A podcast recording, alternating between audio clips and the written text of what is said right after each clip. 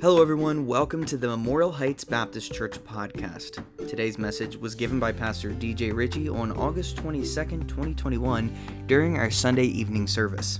We have services multiple times throughout the week that we would love to see you at. They are Sunday morning Bible study at 9:15 a.m., Sunday morning service at 10:30 a.m., Sunday evening service for adults at 6:30 p.m., youth group on Sundays at 6 p.m., and Wednesdays at 6:30 p.m.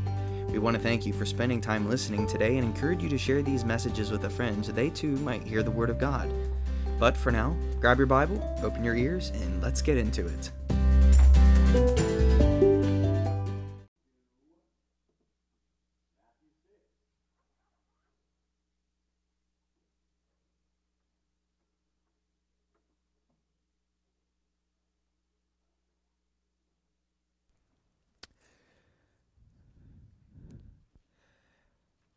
Has praying ever felt like a game of tug of war with yourself?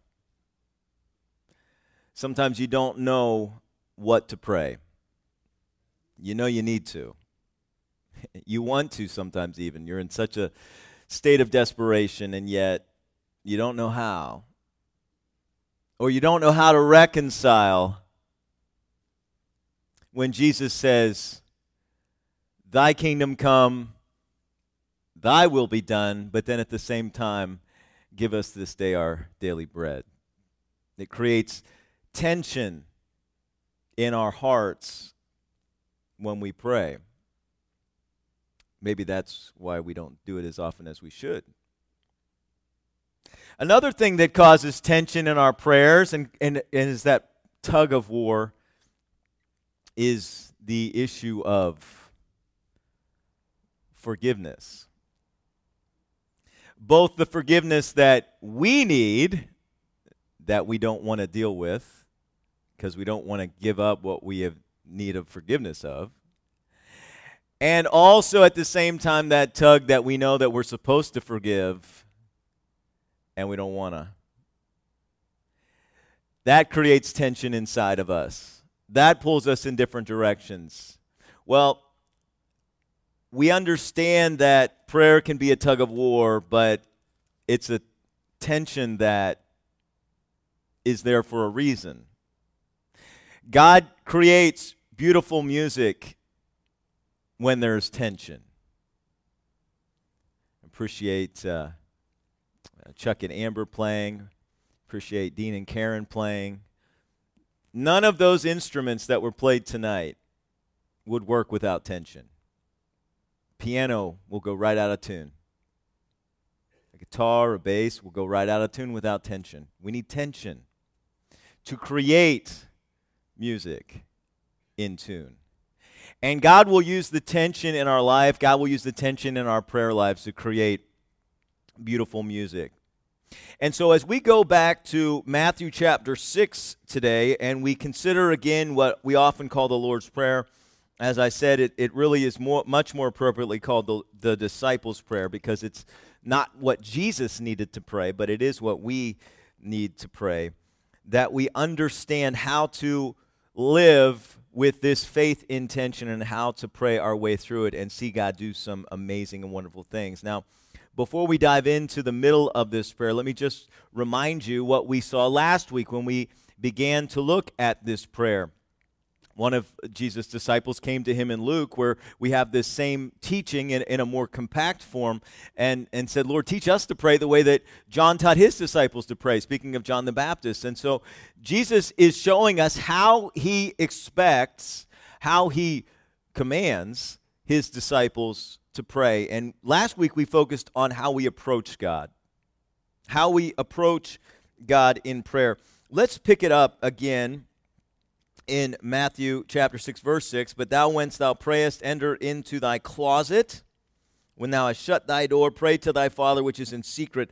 Thy Father which seeth in secret shall reward thee openly. It says, Don't pray like the hypocrites, pray sincerely and secretly. Then he says, But when ye pray, use not vain repetitions as the heathen do, just taking a phrase and praying it over and over and over and over again. This prayer that Jesus has given to us is a way to pray. It is not a formula that we just recite like some type of incantation. And as we chant this prayer, things happen like some kind of magic. Jesus isn't giving us a, a, a magic spell to speak, He's giving us the things that we need to pray about in a, in a way that we pray through this prayer. We don't just use vain repetitions as the heathen. They think they'll be heard for their much speaking, but be ye not therefore like unto them, for your Father knoweth what things ye have need of before you ask him. After this manner, therefore, pray ye Our Father which art in heaven, hallowed be thy name, thy kingdom come, thy will be done in earth as it is in heaven. And so, this is how we need to approach God. We need to approach God correctly. Again, not as a hypocrite, not as one of the heathens. So we have to check our mannerisms. We have to focus on am, am, I praying often? Is this a part of my life? Is prayer part of my lifestyle? I have to check my motives. Why am I praying? Am I praying just so God will build my kingdom? Or am I praying to build God's kingdom? And then I do have to check my methods, make sure I'm not using vain repetitions and just chanting phrases and trying to put myself in some uh, semi hypnotic state and thinking that that's going to get God's attention. I also said last week, as Jesus said, that we need to approach him intimately as his child. We saw that this morning in Ephesians chapter 2, that we have access because of the work of Jesus Christ on the cross and shedding his blood to pay for our sin, and because of his resurrection. Now, all who accept Christ by faith, all who recognize that they're a sinner, bound for hell, but that Jesus Christ has shed his blood to pay for our sin, and we confess that we cannot save ourselves, we can't forgive ourselves. And so we are accepting the forgiveness that He has purchased for us in His death through His resurrection. We are forgiven, we are given eternal life, we are brought into His family, we have access to the Father through Jesus Christ. And that's a work of the Holy Spirit that He brings us into the body. He is the Spirit of adoption. That word access, as we saw this morning, Ephesians 2.18, means that we have intimate interaction. We're not here to be spectators. We're not here to just listen. You say, Well, I don't know the song, so I can't sing along. Well, you can sing with your heart as you look at the words and as you confess those words. We can sing from our heart. When you when you hear someone else praying up here, you can pray with us and with them. And there's things that sometimes we get wrong. You can take care of that to the Lord. You can take that right to the Lord right there. We are all in Christ priests. And so we approach God with the intimate access of a child. We approach Him correctly, intimately. We approach Him worshipfully with reverence for His name. Hallowed be thy name. The name of God is a reference to the Trinity of God. Pastor Nick uh, got the exciting opportunity to baptized two young men this morning, and he baptized them in the name, singular, name of the Father, Son, and Holy Spirit, one God.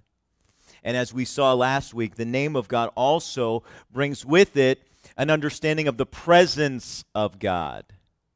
The name of the Lord is a strong tower, the Old Testament tells us. The righteous run in and find shelter. That means that we, when we approach God with reverence and worship for his name, that we recognize the presence of God with us, in us through the Holy Spirit, and in us as a body through the work of the Holy Spirit as well. And so that should give us the um, approach of confidence. We approach him confidently, but it should also be very humbling to us, and we should approach God submissively. And as I said in closing last week, disciples do not pray to get their own way. And if I'm coming to God only wanting my will be done, James says, you ask, but you don't have because you just want to consume things on your own lust. And so that's how to approach God. But again, that approach brings with us tension because I'm asking God for His will to be done, but then I've got all these things that I need. I've got all these burdens that I'm carrying. I've got all these fears that I'm trying to overcome by faith. I've got all of these challenges, all of this pain that I'm dealing with. And so, how do we pray through that tension? How do we turn tension into beautiful music? Well, we see in verses 11 through 13 four pleas of the disciple. Four things that God commands us to pray for. And we're only going to look at the first two of these tonight. We'll, Lord willing, be able to look at three and four next week. But let's read these verses uh, also together. Matthew chapter 6, verse 11. Give us this day our daily bread, and forgive us our debts as we forgive our debtors, and lead us not into temptation, but deliver us from evil. For thine is the kingdom, and the power, and the glory forever. Amen. So, four things that Jesus says we're to pray for. We're to pray for provision. We're to pray that God gives us what we need for today. Give us this day our daily bread. Number two, we're to pray for absolution. We're to pray for healing in our relationships, both our relationship with our Father and our relationship with those who have injured us and who have hurt us. Next week, Lord willing, we'll look at direction, praying for God's direction. Lead us, God but not into temptation. Give us the wisdom to avoid bad decisions and wrong choices. And fourthly, deliverance from evil or deliverance from the evil one, deliverance from our adversary. Your adversary, the devil, prowls around, seeking whom he may devour. And you have to resist him standing firm in the faith. And one of the ways that we resist him is prayer. That's Ephesians chapter 6 verse 18. When we wield the sword of the spirit, which is the rhema, the word in season, the applied word of God, praying in the spirit, God's word. So, provision and absolution, direction and protection. Let's talk about provision tonight. And let's look at this tension between Give us this day our daily bread, and thy will be done. So let's just walk through this phrase together. What is Jesus saying to us when he tells us to pray, give? Give. This is more than a request. This is a recognition that, as James chapter 1, verse 17 says, the Father in heaven is the source the only source of every good and perfect gift. Every good gift and every perfect gift comes from above, from the Father of lights. And with him, there is no shadow of turning. Have you ever seen a match or a candle cast a shadow? The candlestick casts a shadow. The flame does not cast a shadow. The flame does not cast a shadow because the flame is light and light doesn't cast shadows, and He is the Father of lights. That means when God gives something, there's not strings attached. Oh, when we give gifts to one another, there are strings attached. Even when we don't want there to be strings, there are expectations that we have just as, as, as being sinners, just as, as being uh, people who have uh, needs of our own that we cannot meet. We, we have strings that we, even when we don't want them to be attached. And of course, beware of Greeks bearing gifts, because sometimes those strings are there by design. And I learned that lesson the hard way one time when I was an RA, and one of my um, uh, students, or, or one of the guys that lived on my hall, he said he wanted to do a favor for me, and I, being a dumb 21 year old, I guess, at the time, said, Oh, sure. Well, thank you a lot, Sean. I really appreciate that. And as soon as he did it, and I said, Oh, hey, thank you so much for doing that. I really appreciate it. He said, Now maybe you'll do something for me sometime. And I realized, oh, walked right into that trap. God is the source of every good and every perfect gift. That means that when we're asking God to give us something, we're not making demands. We're not telling God what He's going to do. Now, there's a difference between claiming the promises of God and making demands of God. God tells us there are certain times in the Old Testament, for example, where God will say, Test me in this. Test me and see if I'm not going to keep my word. But that, that's not what we're talking about here. We're, we're saying when we don't know what God's will is, how do we get God's will to manifest in our life? How, when we don't know what it is, how do we pray? when the Bible isn't clear.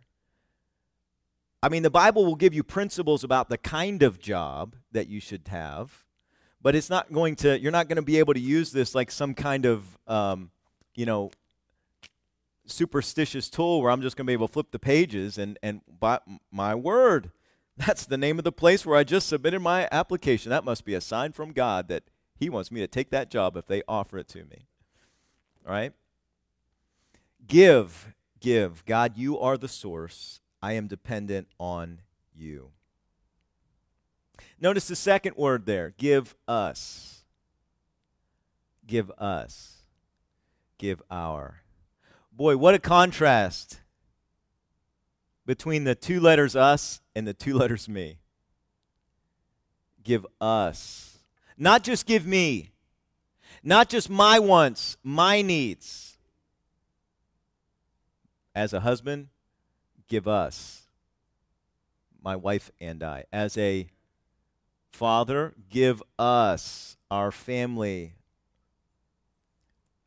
As a friend, as a Christian brother, give us this day.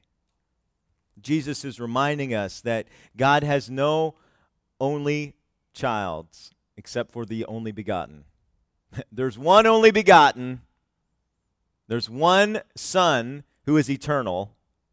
The rest of us are adopted by the work of that Son, through the work of that Son, and by the grace of the Father into the family of God. So we need to pray not just for our own needs, for one another's needs. And this is what Paul modeled for us throughout the epistles that he wrote. We've spent uh, a little bit of time a few weeks ago looking at Ephesians chapter 1, his prayer for the Ephesians. We see his prayer for the Colossians. We see his prayer for the Philippian Christians. We see Paul praying for the church, and by doing so, he is modeling for us how we should be praying for one another. That's why we have a prayer gathering and a prayer meeting every Wednesday night. So that we are praying together for one another and for one another's needs. We have to pray for our own needs, absolutely, but we have to pray for the needs of others, or our attitude, our motive is not pure. Give us our daily bread. And that brings us to the next phrases Give us this day our daily bread. Jesus is reminding us in these words that He alone is, as Isaiah says, He is our arm, our strength. Our strength. I'm not going to flex for you. You guys would just laugh. Do you know that God in the Old Testament several times says, check out these guns, basically? Check out how strong my arm is.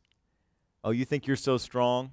Who do you think gave Samson his strength and took it right back away? Oh, I know that Jacob wrestled with me all night long. He persisted. And he beat me. By the way, when does a man beat God? It's a trick question. Only when God wants him to. That's right only when God wants him to win. God says, I want to bless you, Jacob, and the only way that I can get you to get you to submit and get you to receive the blessing that I want to give to you. You're trying to get it through your own machinations, you're trying to get it through your own work. I want to give you this blessing, so I guess I'm going to have to fight you for it and let you win. But then what did he do after that loss? You ever let your kids win, dads? You ever let your kids win? Some of you say, no, never. God lets us win some because he wants to bless us. But with Jacob, he left him a reminder, didn't he? He said, Oh, just so you know that I let you win. And he touched the strongest joint in the human body and he crippled it with a touch. He didn't even have to touch it, but there's something about touch that sticks with us, that, that makes something even more uh, uh, resonating with us. And so Jacob limped for the rest of his life. Every time he got out of bed, every time he stood up after dinner, he remembered where he got his blessing and the cost of his blessing because he wrestled with God. We need to remember that God is our strength. God is the source of our blessings, and God is our strength, and He is our salvation also in the time of trouble, Isaiah 33. And as Jeremiah cries out in Lamentations, which is a book about exactly what it sounds a book of lament. Yet, even in Lamentations, Jeremiah rejoices eh, through the tears that God's mercies and compassions are new every morning, and he cries out, Great is thy faithfulness. See, prayer must be a, day of, a way of life. It must be a daily habit, not a weekly habit, not, a we, not, not when I gather together at church, but a way of life. Pray without ceasing, Paul says. That doesn't mean that we just pray, pray, pray, pray, pray, pray, pray, and do nothing else, but it means that we need to be so aware of the presence of God in our life that we are communicating with Him at all times. And prayer should be just a natural response. My wife was talking to me just er, just earlier today as I was making coffee, and I was listening to her, but I was so focused on the coffee, I didn't realize she was right behind me. So I turned around and I spilled my coffee was so focused on what I was doing that even though I was listening to her and even though I knew she was behind me, I didn't know she was right behind me. And she, being the wonderful wife she is, she actually even cleaned up my mess. Do you believe that? She cleaned the mess off the floor for me before I could get to it. I wasn't racing to do it, but I mean, she, she did it. How often do we forget that God is present with us? Now, I know that we can't see Him. He doesn't uh, speak to us in the same way every day that, that our spouse does. Faith is involved, obviously. We walk by faith, not by sight. But nevertheless, prayer must be a way of life, it has to be a day by day thing. God gives us strength for today. He gives you strength for today.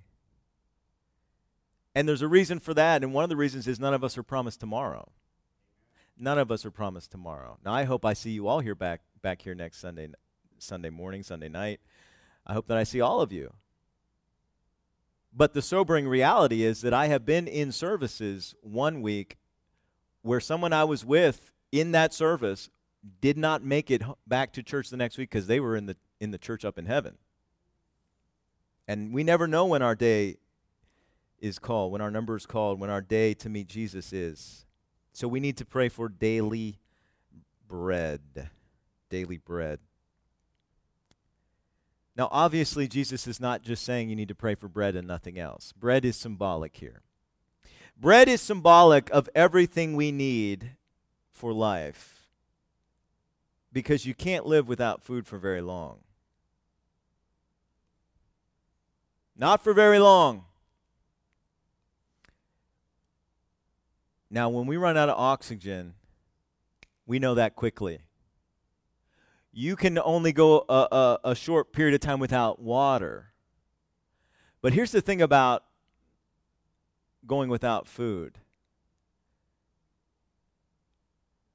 In the first few hours after you normally eat, there's intense hunger. And even, and uh, the longest I've ever fasted has been 30 hours. We did, uh, when I was a youth pastor, we did what's called the 30 hour famine one time in my youth group, and I, I didn't want to do it after that for reasons I won't go into tonight. But 30 hours is the longest I've ever fasted. Some, some of you may have fasted for days, three days, three, four days. Jesus fasted for 40 days and 40 nights, by the way. Uh, that is humanly possible uh, you need to consult a physician before you do something like that because there are there are not everyone can do that for health reasons, and um, God certainly certainly does not call very many of us to do that. Moses, uh, Elijah, uh, Jesus. So there's some rare air there. There are some other men who have done extended fasts, but here's what they tell us. After a few days, the hunger subsides and your body adapts and your body begins to consume itself, consume your reserves. And I say that because you can backslide and feel the convicting of the Holy Spirit. And you'll feel that convicting, but if you don't respond right away, his still small voice could become white noise. And that hunger can dissipate, but it's because you're actually consuming yourself.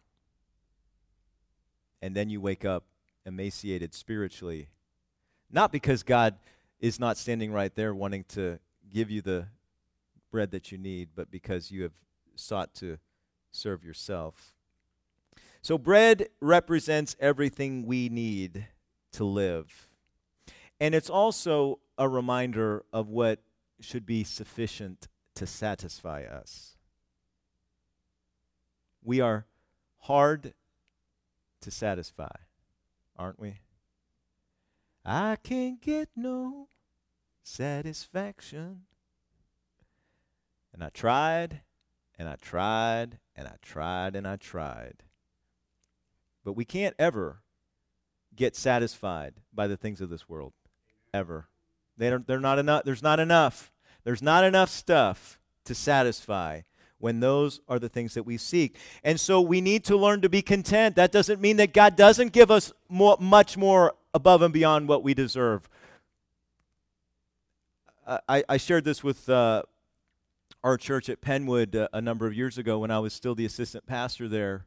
I said, You know what I realized? The biggest problem that I have, what caused me anxiety today, was that I didn't have room in our refrigerator in our apartment to fit all the food that I had just bought.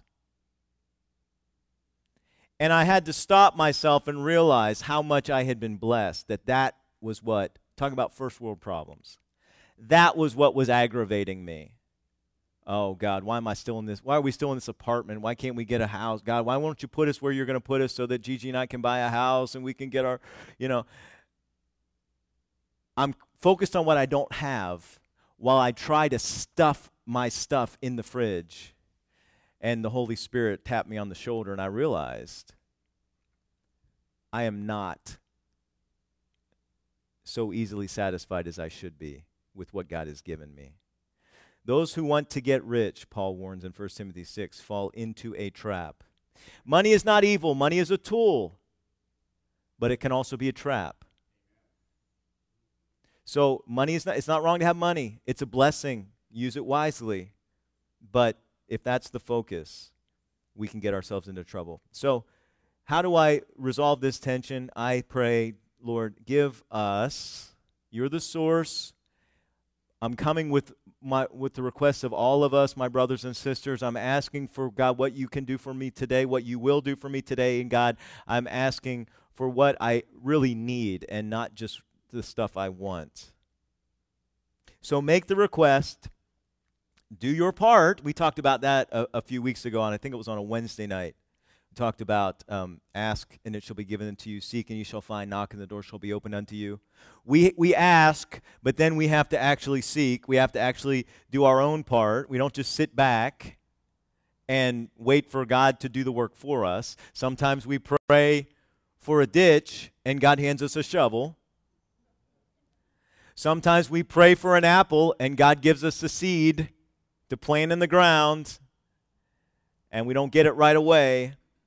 Make the request, do your part, then trust His heart. Give us this day our daily bread. Now, that's provision. Let's talk for a moment about absolution. Repentance and forgiveness. When we are unrepentant when we are unforgiven, we're not only going to not know what to pray, we're probably not really going to want to pray at all because of the convicting of the Holy Spirit. So, it, when there are times in my life when I don't really want to pray, I, am just going to need to ask myself a couple questions. Number one, what sin am I holding on to that the Holy Spirit has been putting the microscope over and I refuse to look in because I don't want to give it up? or I don't want to admit I was wrong, or I don't want to humble myself and have to go to somebody else and say, Will you please forgive me for what I said or for what I did? Or somebody hurt me in such a way that I don't think I could ever forgive them. And that bitterness is affecting my relationship with God. And if I, either of those are true, I'm going to find myself in prayer paralysis. I told you last week about when I was uh, at a great time of need and I had an opportunity to pastor a group of kids who were in tears and who were crying because their friend Clark was in the emergency room, not knowing, we didn't know if he was still alive or not.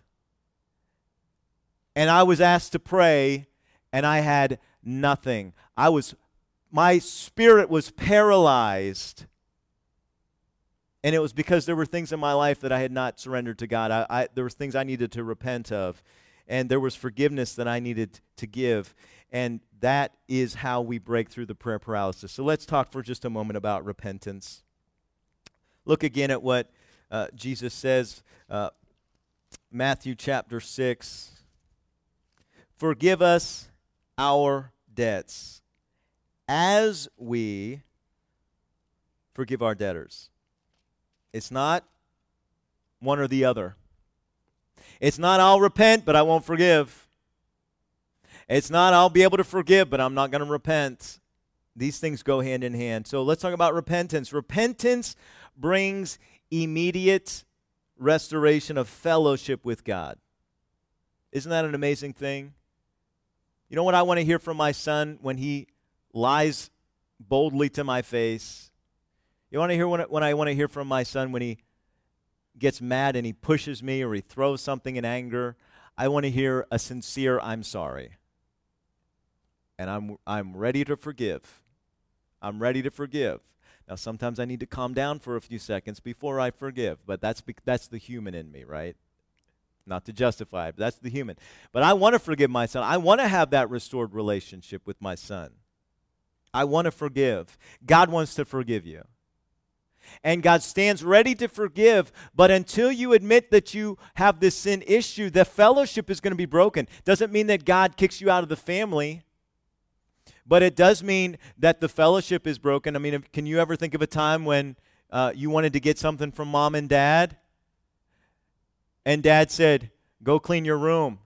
And you hung out in your room and you didn't do anything and you come back and said, Dad, can I go do this? Can I go? Can I have that? Did you clean your room? Well, no, go clean your room. Then come back and talk to me. And we do it again and we do it again.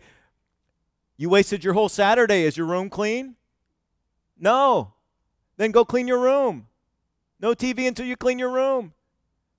I mean, it's not complicated, but why do we think that God the Father doesn't wait until we have dealt with our sin before He extends those blessings to us?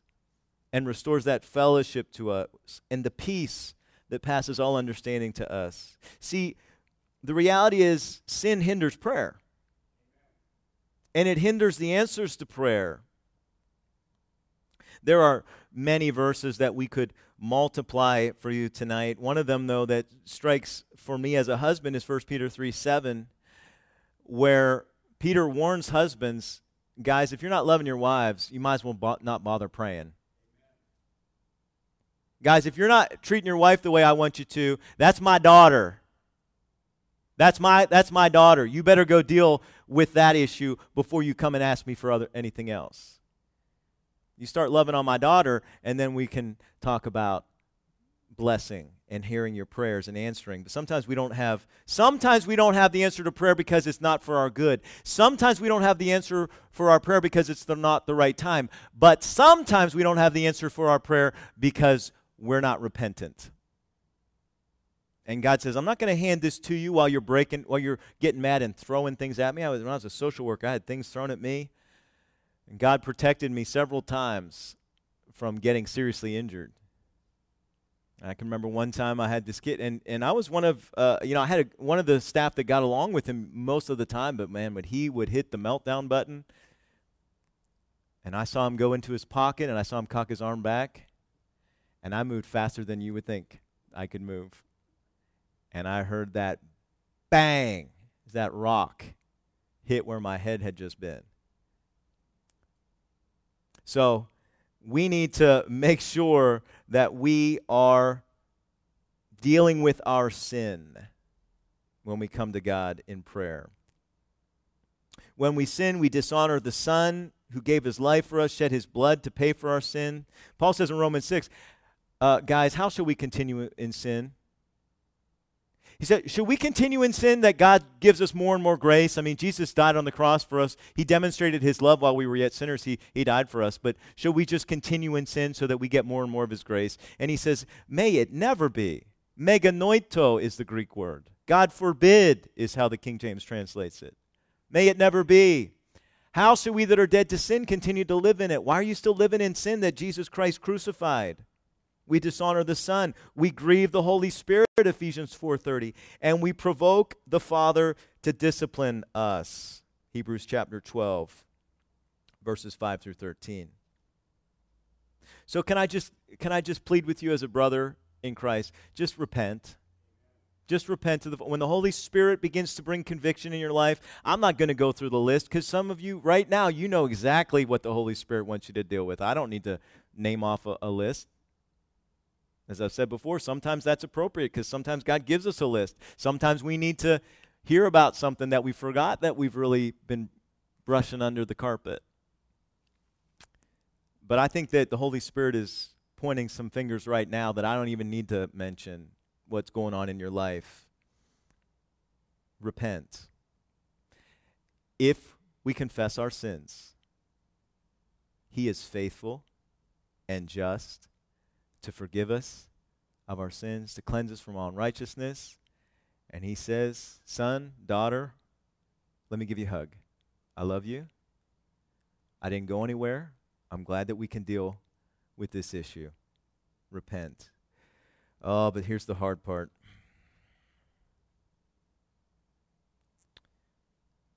It's been said that the three hardest words in the English language are I was wrong but I think there are three words that are harder to say and to mean. And those words are, I forgive you. Because, man, when we get hurt, we have scars in our hearts. Sticks and stones will break our bones, but names will forever hurt us if we let them. I mean, I can remember when I was in third grade and the girl I had a third grade puppy dog crush on. Maybe it was fourth grade. Anyway, it doesn't matter. And I was trying to get her attention on the playground out at CCA. And I kind of got in her way because I wanted her to talk to me. She looked at me and she said, Get out of the way, fats. I was a little chunky kid. I'm 48 years old. I still remember that. That will always be with me, even though I praise God for the wife He gave me and the way she's blessed me.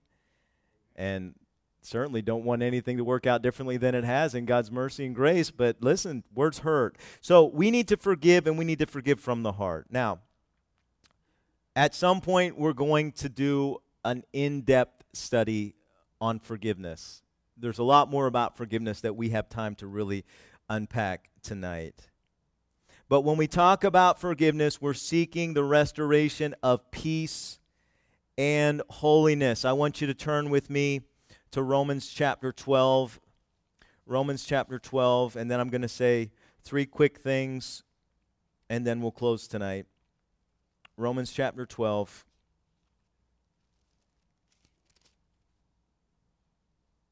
I beseech you, therefore, brethren by the mercies of God that you present your bodies a living sacrifice, holy, acceptable unto God, which is your reasonable service, and be not conformed to this world, but be ye transformed by the renewing of your mind, that ye may prove what is that good and acceptable and perfect will of God. You want to know what God's will for your life is? When it's not spelled out in Scripture, you have to start with what is spelled out in Scripture, and that is to present your body as a living sacrifice and to be transformed in the renewing of your mind. Here's the test of that. Here's the evidence of that. Verse 3 For I say, through the grace given unto me, to every man that is among you, not to think of himself more highly than he ought to think, but to think soberly according as God hath dealt to every man the measure of faith. For as we have many members in one body, and all members have not the same office, so we, being many, are one body in Christ, and every one members of one another. He says, Listen, guys, you need to remember that you are part of the body. You're part of the body.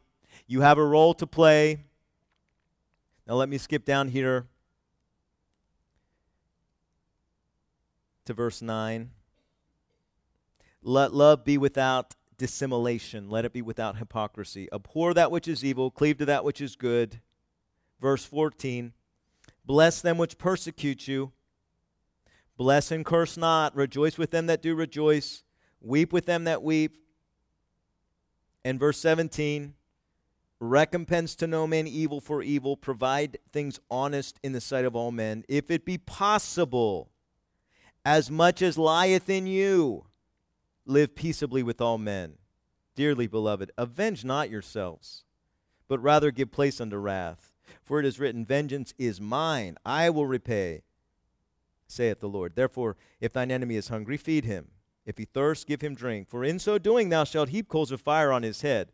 Be not overcome of evil, but overcome evil with good. So when we are hurt, God says a couple things to us. He says, I'm going to deal with it. But I want you to overcome that evil with good. You let me deal with the wrath part. You let me deal with the discipline part. You let me deal with the judgment part. You overcome evil with good. So, three things very quickly. Remember that Jesus is the one who made forgiveness possible. And it's also, he's also the one that made forgiving compulsory because he commanded us we looked a, um, a few weeks ago at the parable of the man who was forgiven a small uh, he was forgiven a great debt by the king but then when he saw somebody that owed him a small debt he uh, grabbed him and he shook him and he threw him in jail and the king found out about it and he said now now you're going to pay back the debt. And he threw him in jail. And Jesus warned us that so shall God do with you when you don't forgive your brother from the heart. Matthew chapter 18, verse 35. Jesus forgave you. And let me just say this the forgiven must be the first to forgive.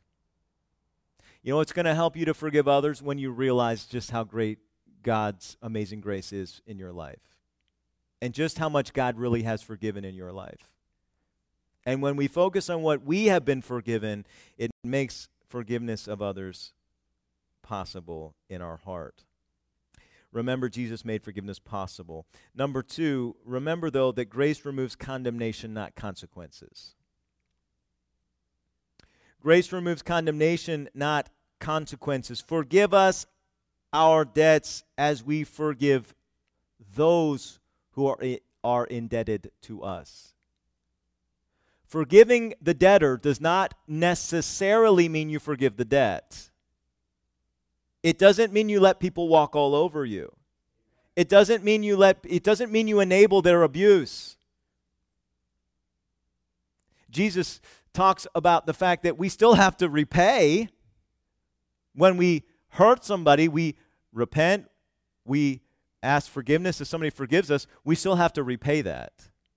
And so, forgiving somebody who took something from you doesn't mean that you just pretend like it never happened and like they don't owe you anything. Christ commands us to forgive the debtor, not necessarily their debts. You can look at Luke 11:4 to check out another verse on that. Because forgiveness does not enable the sins of others. And as Paul says here in Romans chapter 12, forgiveness doesn't always restore relationships in this life you, forgiveness does not mean we go back to the way things were. As much as it depends on you, live at peace. But peace is not the end all be all. Peace is not more important than truth. Peace is not more important than holiness. And we've got a church of compromise in America today because we think keeping the peace is more important than truth and compromising with sin and sacrificing holiness for the sake of peace is a justification for turning our eyes away from sin and saying things aren't as bad as God says they are.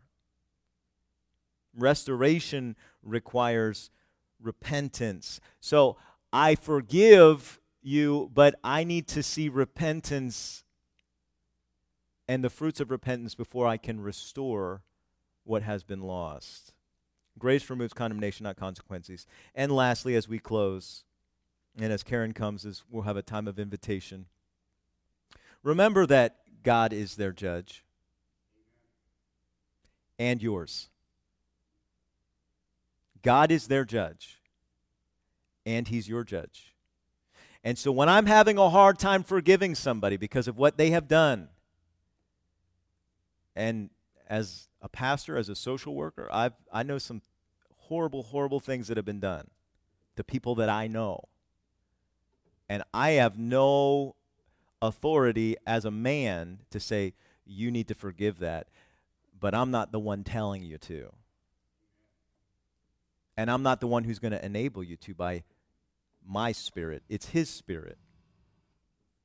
And one of the ways that we reach that conclusion is to remember that we have been forgiven. God is my judge. I'm trusting on grace and mercy from my judge. I'm going to put them in the hands of my judge too.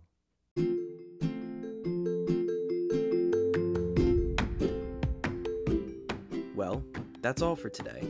I hope this has made a positive impact in your relationship with Jesus.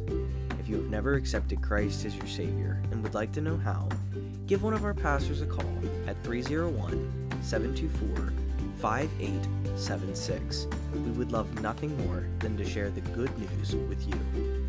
We hope to see you soon, and until next time, stay faithful.